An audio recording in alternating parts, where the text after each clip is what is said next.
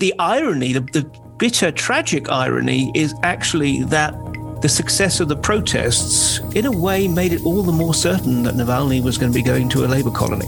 Howdy there, dear listeners. You are listening to The Slavic Connection. This is your host, Matt. Today I spoke with Dr. Mark Galeotti.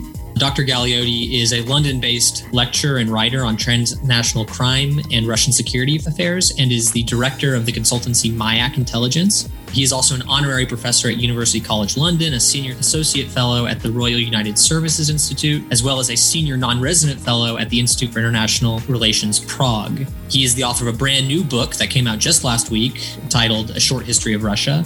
Today, we talked about the ongoing saga revolving around Russian opposition leader Alexei Navalny.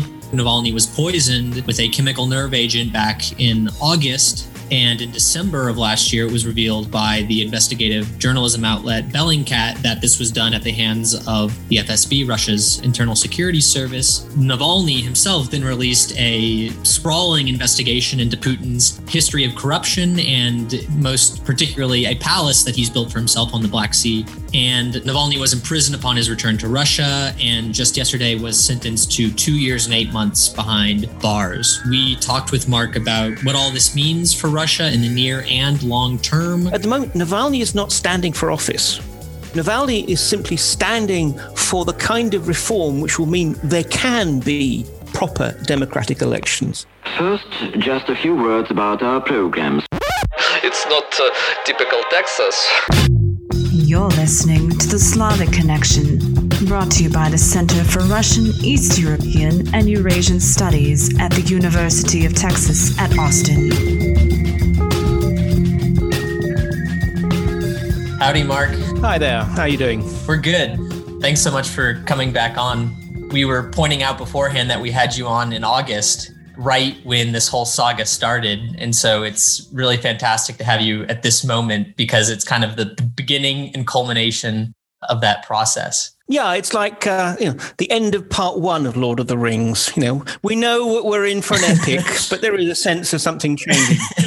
yes, yes, movie one. Okay, well, I, I thought we would just jump right into it. Sure.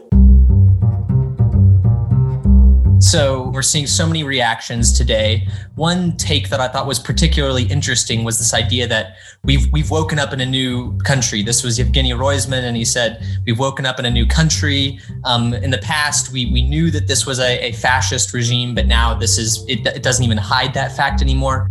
What do you think about this rhetoric? Is it correct? And do you think it's the right tone that the opposition should be taking? Anyway, there's two separate issues there. One is what tone should the opposition be taking? In other words, how do you spin what's happening? And then there is the question of whether it really is that major a change. Look, this is an incremental change. I don't think that this is actually something that sort of should hit us with a sort of lightning bolt type sort of epiphany we knew that, and indeed Navalny knew, that he was going to be arrested, he was going to be tried, he was going to be sent to prison. They could not allow him to do otherwise, particularly given that the old men in the Kremlin are clearly intensely worried about looking weak. And therefore, the, the irony, the, the bitter, tragic irony, is actually that the success of the protests, in a way, made it all the more certain that Navalny was going to be going to a labor colony. That said, of course, when it comes to actually how you spin it, I mean, this is it. The, uh, the opposition needs to say that this is something dramatic because they're fighting on a variety of different fronts. They're trying to use this moment to connect to as wide a proportion of Russians as possible to get beyond their usual sort of social media, middle class, metropolitan bubble. And secondly, they need to say that in some ways, how can I put this? It's not Russians' fault I mean, this is always the interesting thing. You know, when it comes down to it, you know, for a long time, Putin has enjoyed relatively high levels of approval, and however rigged they were, nonetheless, it's clear that it's not that he would have lost the presidential elections in which he stood, even if there had been honest counts. And therefore, by more or less saying, look, this is a whole new day, a whole new era, a whole new regime, it almost says, look, we don't have to worry about the past. We don't have to worry about who voted what. We're now at a year zero moment.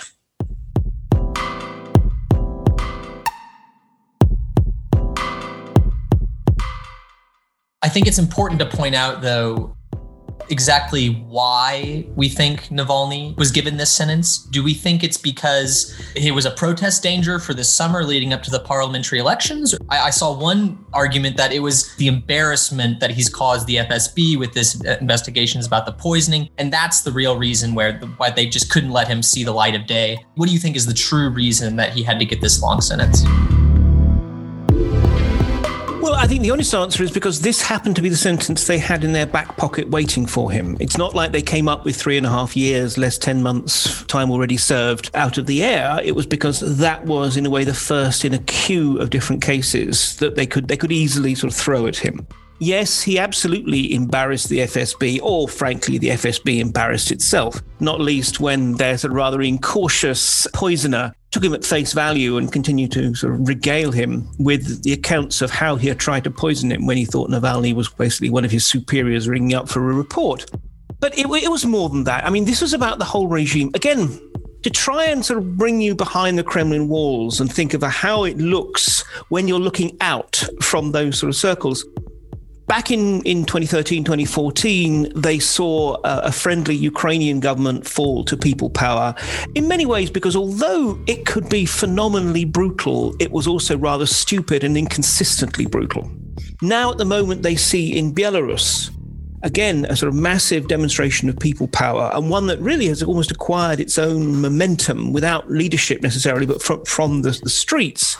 And although they have absolutely no time for Lukashenko, the, the Belarusian leader, nonetheless, they feel that he, they, he can't be allowed to be swept away by people power because of the example that provide. They feel that the West is their sort of malign antagonist that stirs up this.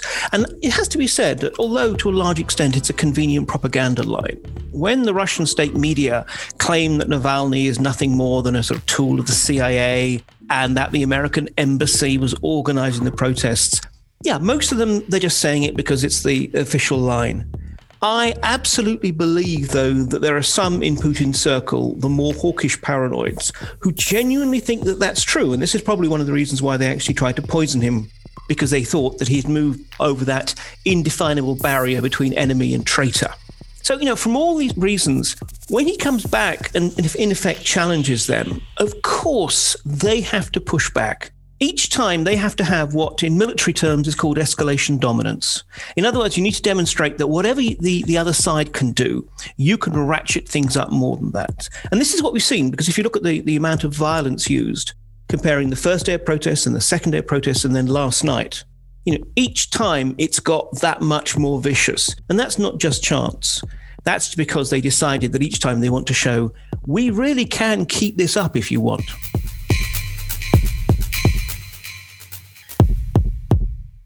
Do you think that they're watching what took place in Belarus played any role in that idea to escalate the physical kinetic element of the suppression? I think so, absolutely. Look, what we saw has been, it's been obviously horrific it has not been anything like the kind of scale and above all indiscriminate level that we have seen in, in Belarus.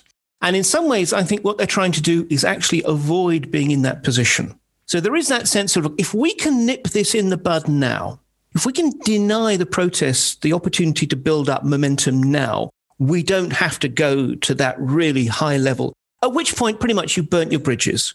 You know, you, you are from that point, if I can mix my metaphor, sitting on a throne of bayonets which, you know, fine. It may look pretty impressive in, in a sort of Game of Thrones outtake, but it's actually a very uncomfortable thing on which to sit. So no, th- this is why we, use, we, we see the sort of the careful strategic use of violence. Last night, after the Navalny sentence was announced, there were eight and a half thousand police and National Guard on the streets of Moscow. Now, maybe it's because they thought there was going to be a lot more protesters, but I think in part it was precisely to make the point to fill the place with, with what they call cosmonauts, these guys in riot armor, just to more or less say, do you really want to take us on? Because most people are not heroes. And thinking about what the Navalny team and the opposition strategy is now, it seemed to me that they're between a rock and a hard place, right? They're in a really tough position. On the one hand, they need to respond now while emotions are still running high. So, you know, they're they're going to call for protests in the near term. On the other hand, February is the coldest month in most parts of Russia And people are saying, well, is this too soon? Shouldn't we wait till it's closer to the parliamentary elections when the weather is warmer, when that topic is more on people's minds? So, what do you think is going to be their near term strategy and how do they kind of come out of this?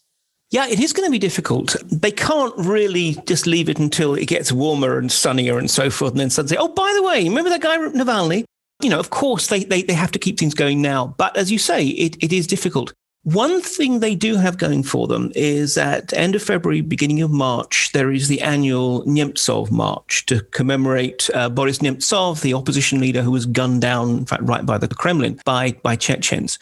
And in past years, the authorities have actually always given that approval to go ahead. So it'd be tricky for them, not impossible, but tricky. It'd have a cost to them to actually say no this time. I mean, they presumably would invoke COVID or similar. But given at the same time they're trying to tell their own people, no, it's all right, we've got COVID under control, it becomes harder. So almost certainly there is at least that which will give the opposition movement as a whole an extra sort of opportunity to, to boost itself.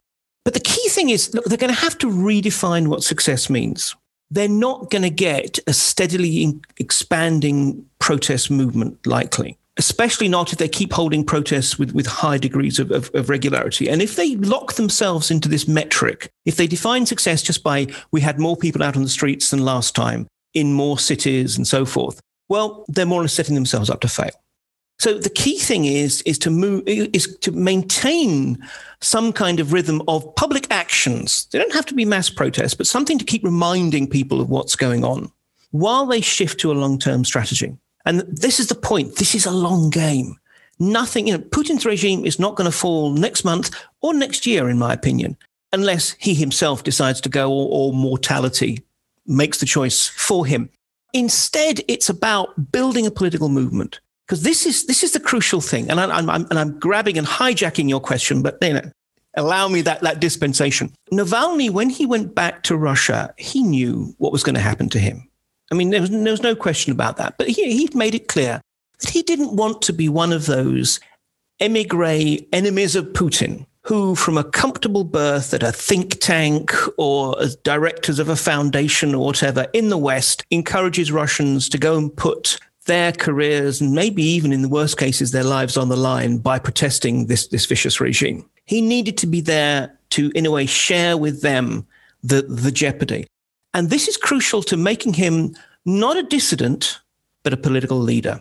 And that is the absolutely crucial step change that, that, in a way, Team Navalny now needs to do. It needs to move beyond just simply complaining and protesting to actually being a viable opposition movement. And, and politics is going to mean building up a national network, which has already started, and that, but that's going to be a crucial thing. Building alliances with new groups of people, and that's again clearly there, not just the usual Navalnyites. You know, if we saw the people who came out pr- to protest, many of them didn't really know much about Navalny. Some of them didn't even particularly like Navalny. That wasn't the point. It was about what I've called a coalition of the fed up. You know, this becomes the movement in which everyone who wants an opportunity to say we're not happy with the status quo can get together. And the third crucial element is building alliances with other sections of the political system. So perhaps it's going to be people from the Communist Party. Perhaps it's going to be disgruntled public servants. In due course, it might be members of the elite who are not happy with the way things are going. But again, these are all the kind of behind the scenes political actions that sure, you have to have a few protests, but you can't just simply think that that kind of people power is going to topple this regime. Right. And can we maybe call his smart voting initiative part of that strategy because it's about, again, supporting people from the communist or the liberal democratic party? And so, I mean, obviously, when they do endorse these candidates, I mean, there, it is going to be this moment where, okay, you're receiving the smart voting endorsement. So there, there is going people are going to have to respond to this endorsement. So I think it'll engender precisely the conversations that you're talking about. Yeah, you're absolutely right. And the interesting thing is, I mean, we saw, you know, even before, I mean, we saw this around the local elections that took place last year. It's not just the sense that Navalny will bless certain candidates as being the ones most likely to topple United Russia, the pro Kremlin candidate. But actually, you began to see the first signs of what we might think of as competition for the smart voting mandate.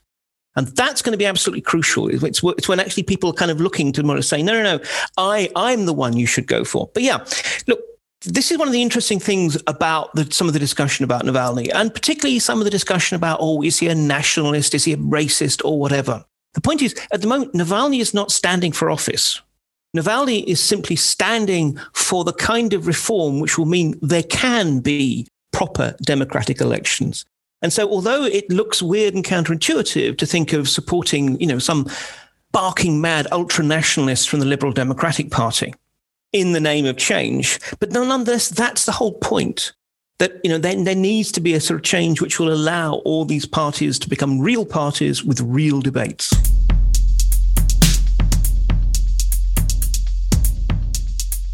One thing that I've found myself thinking about a lot recently is what things can he do to kind of change the calculus of, of this equation, so to speak? Of course, the the second investigation on the poisoning, where he talked to the FSB officer, that was a kind of a shocker moment. And then even his latest investigation of, of Putin's palace was, in a sense, expected that he had to do something, but the magnitude of that investigation, I think, exceeded their wildest expectations. Do they release more of those in a flurry in an effort to kind of keep this this momentum alive? What are what are some of the things that maybe we're not seeing that they could try to do? Well, there's a couple of things. One is I think you're absolutely right that they presumably have more investigations ready to roll.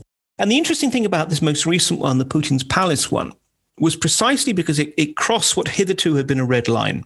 There had been an unspoken deal that Navalny faces obviously pressure and um, sometimes physical attack, but is still allowed to operate under certain terms.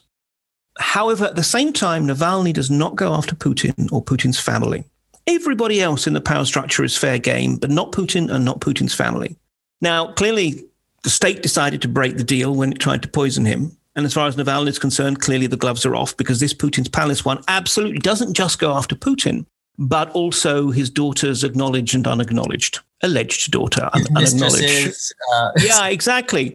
And that makes me wonder, in a way, eh, precisely how many other investigations might they have started but then spiked precisely because they thought, mm, no, this is getting too close to Putin. So it, it may well be absolutely that what we're going to see is a regular sort of stream of ones that instead of targeting what are sometimes fairly obscure deputy mayor of here or, or governor of there, but actually, no, are hitting you know, people around Putin. So that, that's the first thing we might well see.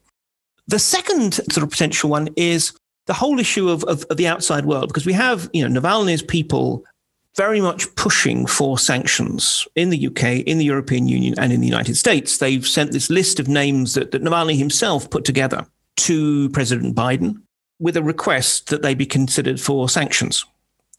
And again, in some ways, one of the kind of potential leverage points that, that Navalny has got is the question of how much legitimacy he has in the West and how much we are prepared to help him.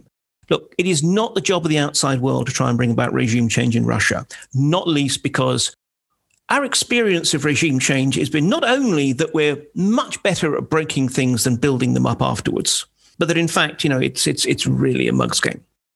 But nonetheless, there is a point where actually we can recognize the legitimacy of, of, of his position and and push more. So it's in a way we could give him even in prison a lot more status and influence than he has had up to now, precisely because, in part, we have been hesitant to do so. Well, A, because on the whole, the outside world is pretty timorous when it comes to dealing with Russia, but also because of that sense of we didn't actually want to put Navalny into the crosshairs.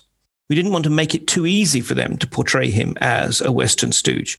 But you know that that ship has sailed and frankly is way over the horizon.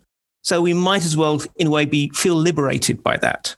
For our listeners, I point out you're you're referring to a sanctions list given by Vladimir Ashurkov, who's Navalny's representative in London, and they say that the Chelsea Football Club owner needs to be uh, sanctioned. You know, so the, the, these major oligarchs. Can you see a scenario where the West, uh, the EU, the United States begin to actually go after this money? I mean, I'm very skeptical that they will.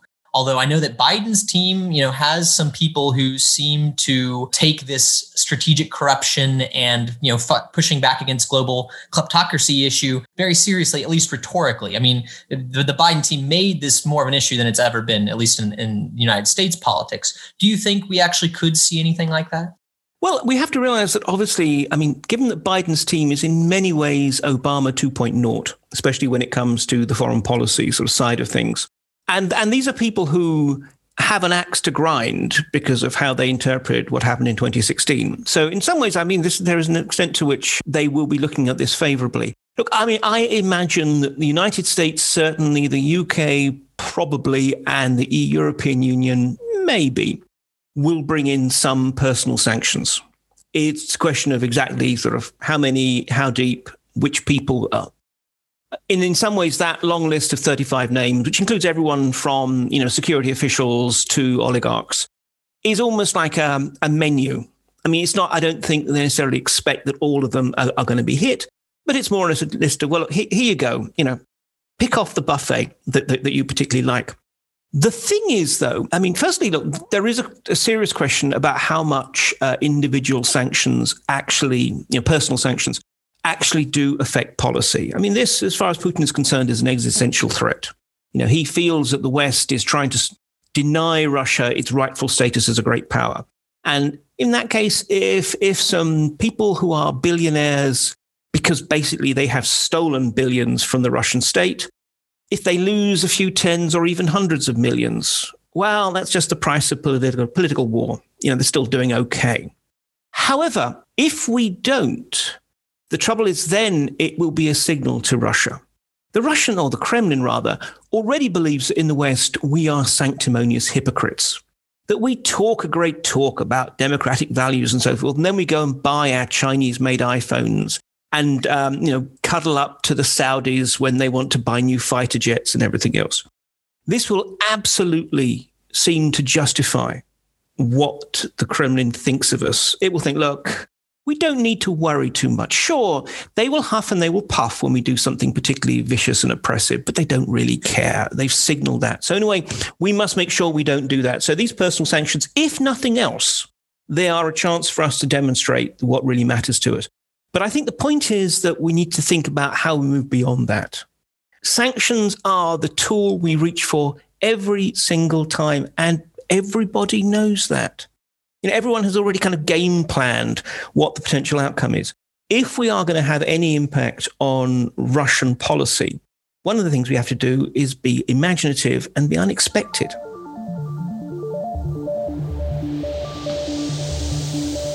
You had a piece come out in the Moscow Times today titled Navalny also needs to reach out to Russia's men in gray suits. I'm wondering the extent to which this idea of sanctioning oligarchs works with or against this idea of reaching out to men in gray suits and elites. I mean, if you're trying to sanction highest members of the elite, I mean, it's going to be harder to reach out to those people, certainly and just in general, how do you think Navalny can kind of engender some support and more public solidarity or understanding from the elite? I mean, for me, it seems like an, a task that is nearly impossible to achieve. But do, do you see any ways that he could at least attempt to to to kind of woo some of these people in the elite? Yes, but I think it's again, it's a long term process. I mean, first of all, it's worth noting that there are already people within the elite who are sympathetic to and supportive to Navalny you know, who perhaps slipped him some money sometime to keep his foundation working, sometimes slipped him information. I mean, probably also as a way of undermining business rivals or, or whatever. But nonetheless, look, there's a lot of people within the system. Once you get beyond Putin's very, very close immediate circle, which is basically a mix of, you know, cronies who have been sort of rewarded dramatically and similarly minded hawkish veterans of the old KGB who are in that same sort of Homo Sovieticus generation who sort of are still really motivated by this sense of we need to get back to where we were in the sense of a, a, a great power. But once you move beyond that, there's a whole new world of, you know, basically pragmatic cynics who at the moment they absolutely they have a portrait of Putin in their public office and they do whatever else needs to be done. And if that means saying that Crimea is ours, or if that means building a new church, you know, whatever is required, they will do it because that's the price of doing business. But they don't do it because they care. Now, in that context, and if we go back to this men in grey suits, and maybe just, just for the listeners, I mean, I should explain. I mean, this is a very much it's a it's a British idiom that goes back to the downfall of longtime Prime Minister Margaret Thatcher, who precisely was beginning to become more and more toxic for her own party to refuse to step down until precisely a kind of delegation of the great and the good, shall we say, but you know, grandees within her own party sort of basically induced her to step down and more or less said, look, you know, that's it. Your time, your time has gone. They were hardline Thatcherites until the day when it was no longer convenient or useful to them. And that's the point where they, they induced her to stand down. And precisely they're the ones who could do so because precisely they were her inner circle. So, I mean, in this context, again, it is not going to be quick. But one of the things that we can do to link that back to the issue of sanctions is sure, in the short term, sanctions actually perversely strengthens the regime because all these people who are under sanctions, they now depend all the more on the money that they can gain in Russia, which means that they depend all the more on Putin's patronage. However, in the longer term, there comes a point when it becomes harder and harder to share out the pie in such a way as to keep people happy. I mean, we know that after in, in 2014, with the annexation of Crimea and the intervention into the Donbass, there was a whole tranche of personal sanctions leveled. And we know that basically the, the cronies who are closest to Putin were basically recompensed for their losses. They got you know, new contracts and everything else. But a whole bunch of other people had to take it on the chin, just simply as the, well, that's that that's what happens. And and people grumble about that people have noticed that nowadays Putin's cronies are much, much less constrained. I, I, remember, I mean, once, not too far, not too long ago, when I was in Moscow, back in the days when one could actually travel, talking at a sort of business event with someone who, you know, from my standards, is obscenely wealthy. I'm not sure if he's tens of millions or hundreds of millions, but nonetheless, you know, in, in that, for me, pretty stratospheric mode, who was actually saying that he had further business opportunities but he was not minded to take them up precisely because he didn't want to get too successful. He didn't want to be too visible because at that point, one of the apex predators in the system might be tempted to use his leverage to basically take over this guy's business. You know, I think there is a lot of grumbling, even from people who are doing really well within the system. And the question is, at what point will they begin to decide that Putin is a liability? The thing is that with the increasing securitization of the economy, with what's likely to be a, you know, long-term chill in relations with the West. You know, for all kinds of reasons, there is going to be a sustained squeeze on the system. You know, the Russian economy is not collapsing or anything like that. I mean, even last year with, with coronavirus, I mean, GDP just fell by 3.1%, which is obviously unfortunate from the Russians, but entirely bearable. But on the other hand, it is more about the fact of rich and powerful people who begin to actually feel that either they're at risk or their lives aren't the way they want, or just simply that they increasingly get fed up with being squeezed out of social activities in the West or the chance to take advantage of new business opportunities of all these kind of things. People are constantly making a cost benefit analysis. At the moment, the risks of opposing Putin are vastly greater than the potential gain. Navalny has to think over the coming years, and we are talking years, of precisely how he can bit by bit shift the equation. And again, that's something we can help with. with. If, if there's a whole series of personal sanctions, what we can do is make it clear that, you know, were there moves to shift towards the kind of reforms that Navalny is advocating? And were Navalny to personally intercede for some of these individuals, we would consider lifting those sanctions. You know, this is a way in which we do actually have some kind of very limited, but definite leverage on the system.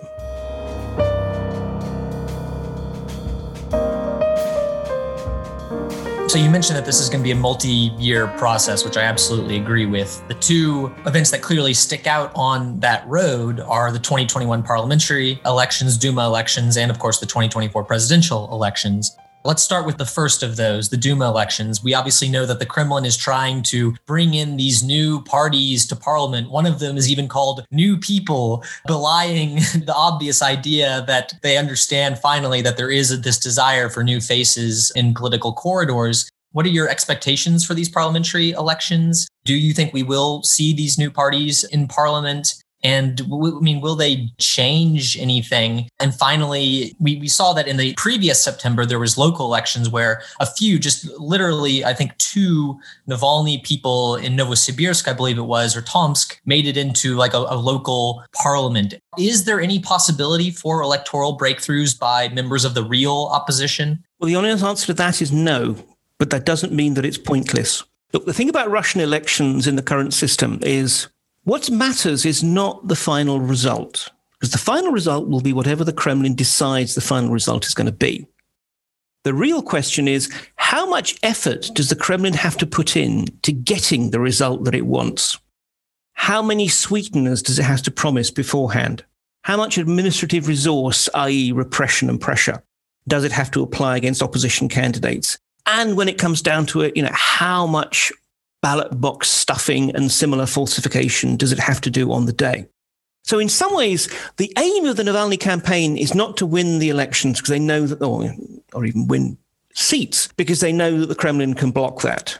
It is rather to force the Kremlin into making a counterproductively massive effort to do so. And let's be honest, I mean, again, I, I don't think that this is going to be a likely outcome, but it's worth noting if we look once again to Belarus, that what triggered this whole popular revolution is precisely the over obvious falsification of an election result. So in this case, the thing is, the Kremlin has already uh, hamstrung itself because it already has made it clear that it wants once again to be able to maintain its supermajority. So in other words, that United Russia actually has an absolute majority in, in the Duma. Now, again, that that's possible because they get to, to, to count the votes. But in some ways, what it means is either they are therefore vulnerable to a campaign which will make them have to do a lot of, of, of, rigging, or they accept that, look, they don't actually need United Russia to have a total majority because of the other kind of fake opposition parties, like, as we mentioned, the communists and the liberal Democrats, who will always vote along on, on key votes. But nonetheless, that will inevitably look like a failure. I mean, the, the, irony is that they can still dominate the Duma and yet be considered to have lost the elections. Right. So they put themselves in, in, in a tough position. I mean, I'm not shedding any bitter tears for them. It's all, all their own fault. But ironically enough, these elections do count precisely for that reason. One political scientist, Yekaterina Shulman, said a while ago that what happened in Belarus in 2020 is Russia 2024. The idea being that by 2024 presidential elections, the Russian opposition movement will have expanded and matured enough to the point where it could, in theory, attempt a Belarus style scenario. Do you do you believe that Belarus is the roadmap for Navalny's team and, and the, the Russian opposition more broadly? Obviously with clear adjustments. But if again, if electoral successes look increasingly off the table, then it seems like they say, I don't want progress in 10 years. If I can have it in four, we might as well just put all our chips on the table for, for that time frame. What do you think about that? Yeah, well, I mean, to start with the the direct parallel, I mean, Yekaterina is a very, very shrewd observer of, of, of Russian politics. And, and if she turns out to be wrong, then, then I will have words with her because she'll have disappointed me. Joking apart, I think it's one of the possibilities. I mean, I don't actually think that, as it were, Belarus is the desired roadmap for the opposition, because if we look at what's happening in Belarus today, it's, it, it's very unpleasant. And to be perfectly honest, if it comes to an outright battle for who controls the streets, the Kremlin has been preparing for this since the Bolotnaya protests of 2011, 2012. Um, you know, it's worth noting, after all, that you know defense budgets have pretty much plateaued these days, but the, the National Guard, the Rosgvardia's budgets are still going up there is a much greater density, frankly, of public order forces in Russia than in Belarus. So, you know, I don't think anyone would want to see that happen. However, yeah, that is absolutely a possibility. And this is why Navalny is dangerous, not because Navalny himself, though in theory he could actually be let out five months before the uh, elections on, on sort of the current timetable. I suspect they'll wait and see. They, they have no trouble in kind of conjuring new charges if they want to keep him in. And anyway, he couldn't stand for president, given the law says that if you've been convicted of a criminal offense, you're, you're not eligible. But still, I think they, they will definitely want him out of the way until after those elections. Of course, this does beg, though, the other question, which is will Putin be standing? Now, I reckon that actually this current bout of protest makes it more likely than he will. I mean, I'm still of the view that actually Putin doesn't really enjoy the job anymore. And, and you know, if he could find uh, some pliable, sufficiently efficient, but above all, sufficiently loyal person he felt he could sort of dump the job onto, while he, you know, goes and enjoys, well, I would say his new palace, but it turns out it's not his after all. Well, I should say with the Rotenberg revelation that he's actually the owner, for me, that seemed like a step towards kind of a an informal recognition that he wants to use this palace in some capacity, because obviously this is somebody so close to Putin. I mean, it would never be public, but you know, there, there was something of that nature, it seemed going on to me. Yeah, but you see, Rotenberg says it's it's going to be an apartment hotel, though, and I, I don't I don't think Putin really wants to be paying rent. The thing is, though, I mean, this is it. He he probably would want to. Now, the, for me, the key question was you know, Putin is not a man who trusts easily. And who also, he's clearly a man who has a certain hubris, a certain sense that when it comes down to it, you know, he is the man that Russia needs. And therefore, I was unconvinced that he'd ever actually quite be, be able to trust someone enough. And I think in some ways, this makes that even less likely. So I, am unfortunately, I think that although I don't believe Putin would want to be standing as he could two whole new more terms, 12 years, nonetheless, I think he probably will be standing in 2024.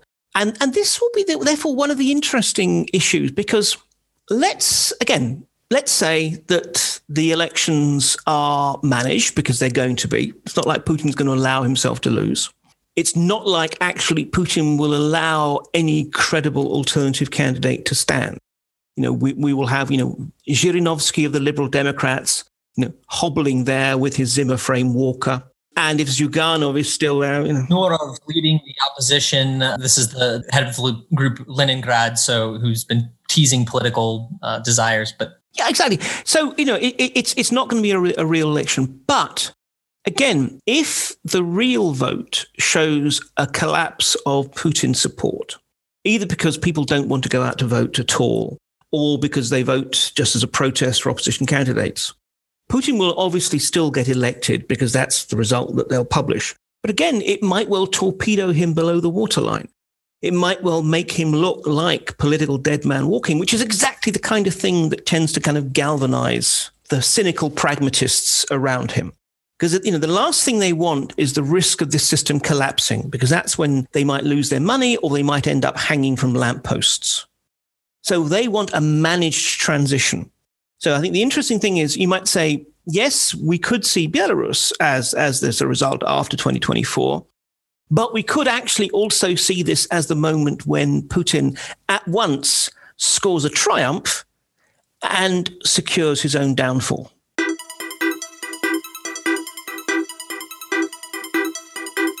Want to touch on Belarus just a little bit. Obviously, Lukashenko is having his all Belarusian National Assembly uh, from February 11th to 12th, where it, at first it looked like there was going to be some unveiling of like a political reform process, but now they're just, as we expected, just delay, delay, delay, push it back, push it back, push it back. First off, what, what do you think is going on in Belarus? And second, is there any way that the development of the situation in Belarus could affect things going on in Russia, particularly this summer? Well, the truth of the matter is that Lukashenko, a man for whom the term wily seems to have been coined, has precisely once again seized the opportunity to try and put back any prospect of reform. I think he understands that, again, authoritarian regimes one of the most difficult things for an authoritarian regime to do is to try and manage its own reform process. That very rarely happens. Quite frankly, and this is a sort of a handy life life hack. If you ever find yourself as a dictator, do not be tempted to reform. Better bloodily to hand just to hold on to power. So I think you know that that's what he's aiming to do. Now the interesting thing is clearly until recently, Moscow, for whom you know, frankly they they don't like Lukashenko. They don't trust Lukashenko. They reluctantly support him because they can't afford to let the street seem to win. He was the definition of somebody torpedoed below the waterline, as you were saying. He was dead man walking, but it looks like a dead man can walk for a pretty long time these days. Exactly. This is the, the, the days of the zombie apocalypse in, in Belarus. But the things from the Russians' point of view, I think they were trying to, tr- to ease him out. Again, I think they wanted to be able to replace him with someone who was loyal and not as toxic. The trouble is, and in this respect, ironically, Navalny has probably done the Belarusian people no favors.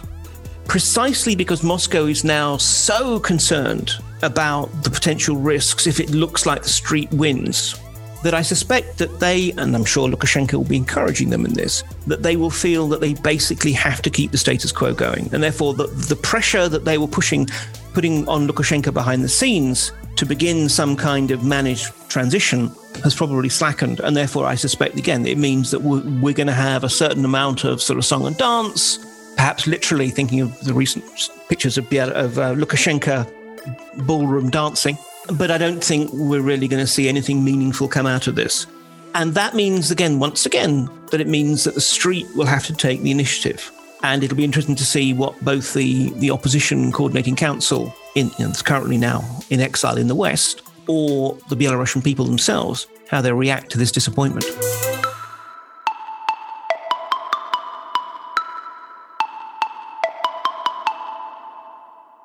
You have a new book out. It's called A Short History of Russia. Tell tell us about this book. Who, who is the audience, and what are you trying to do with this book? Well, I mean, the audience is basically people who've, who've heard about Russia and they know Russia's important, but they don't really know much about it, and, and, and they would like to. So it's you know it's meant to be for the I don't know the intelligent lay reader, the you know person who who, who reads a, a newspaper that actually has some news in it rather than just sport, and and maybe even be sort of full sized one and probably the, the the specialist in Russian history will will will shed a tear reading it because clearly to try and squeeze all of Russia's history into 200 pretty short pages, it was on the one hand great fun to write, precisely because it forces you to think about the the grand sweep, and it was also absolutely heartbreaking because you know clearly as a Russia nerd, there was all kinds of additional details and nuance and complexity that I really wanted to fit in but couldn't. And, and therefore, the key thing is you end up treating Russia as if it's a character. Okay, not with a you know sort of a direct arc, not least because fortunately it doesn't end in a death, but in some ways as if you're looking at how the, the evolutionary process of, of, of this this state, this nation, this people continued. So really, it, it's meant to be you know one long train journey, and you've read it and it'll just give you a sense from Rurik arriving at, at, on Lake Ladoga all the way through to Putin. And that's one of the interesting things. I mean, Putin gets less than a chapter, which some people have been saying, well, you know, why not more about Putin? And I'm saying, well, actually, in, in the grand scheme of things, he's just another czar. You know, why? I mean, if, if all of Soviet times gets, gets one chapter, I really don't think Putin deserves more.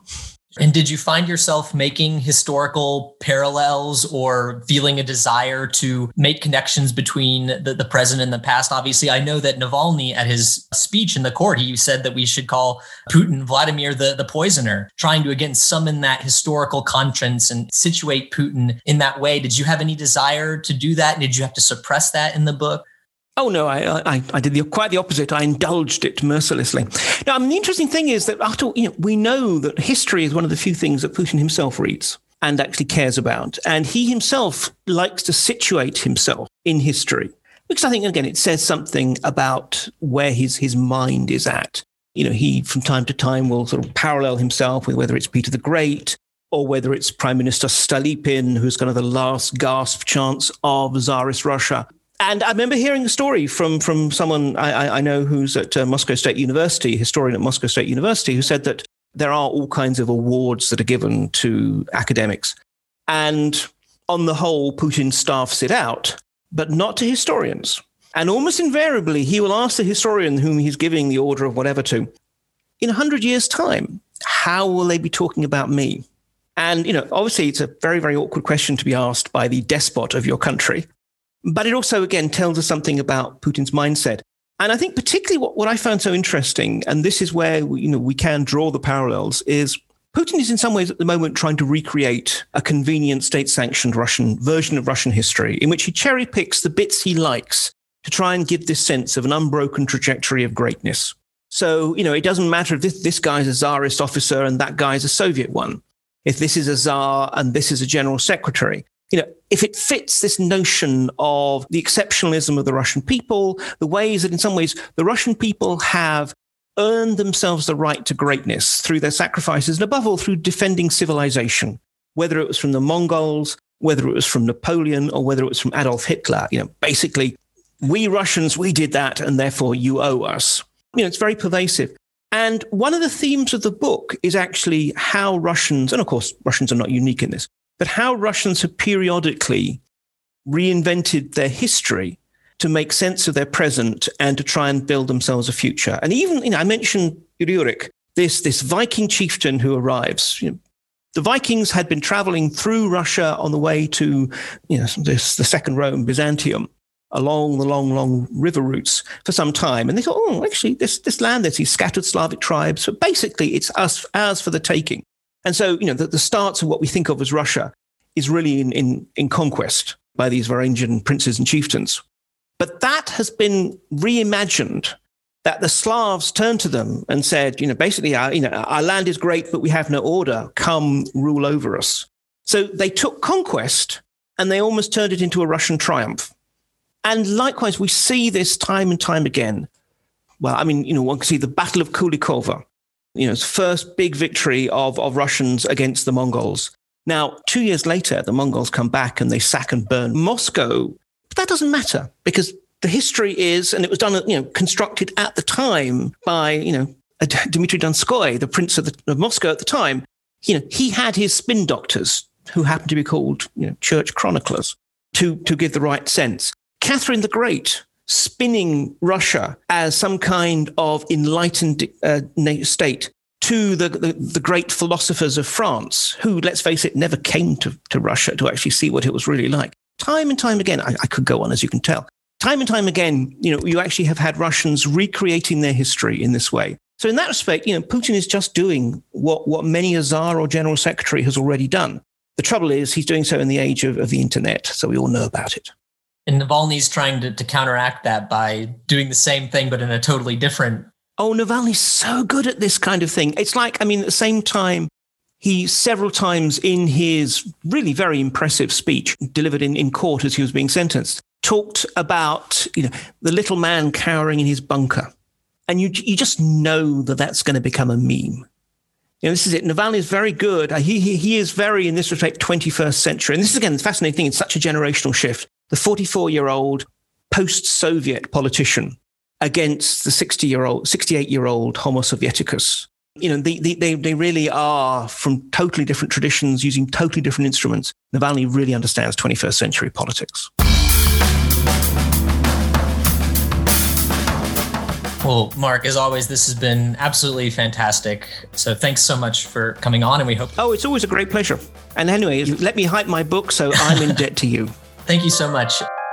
The views expressed on this episode do not necessarily reflect those of the show or the University of Texas. Please visit SlavXradio.com for more information. Thank you for listening. The Slavic Connection is produced by the Center for Russian, East European, and Eurasian Studies at the University of Texas at Austin. Thank you.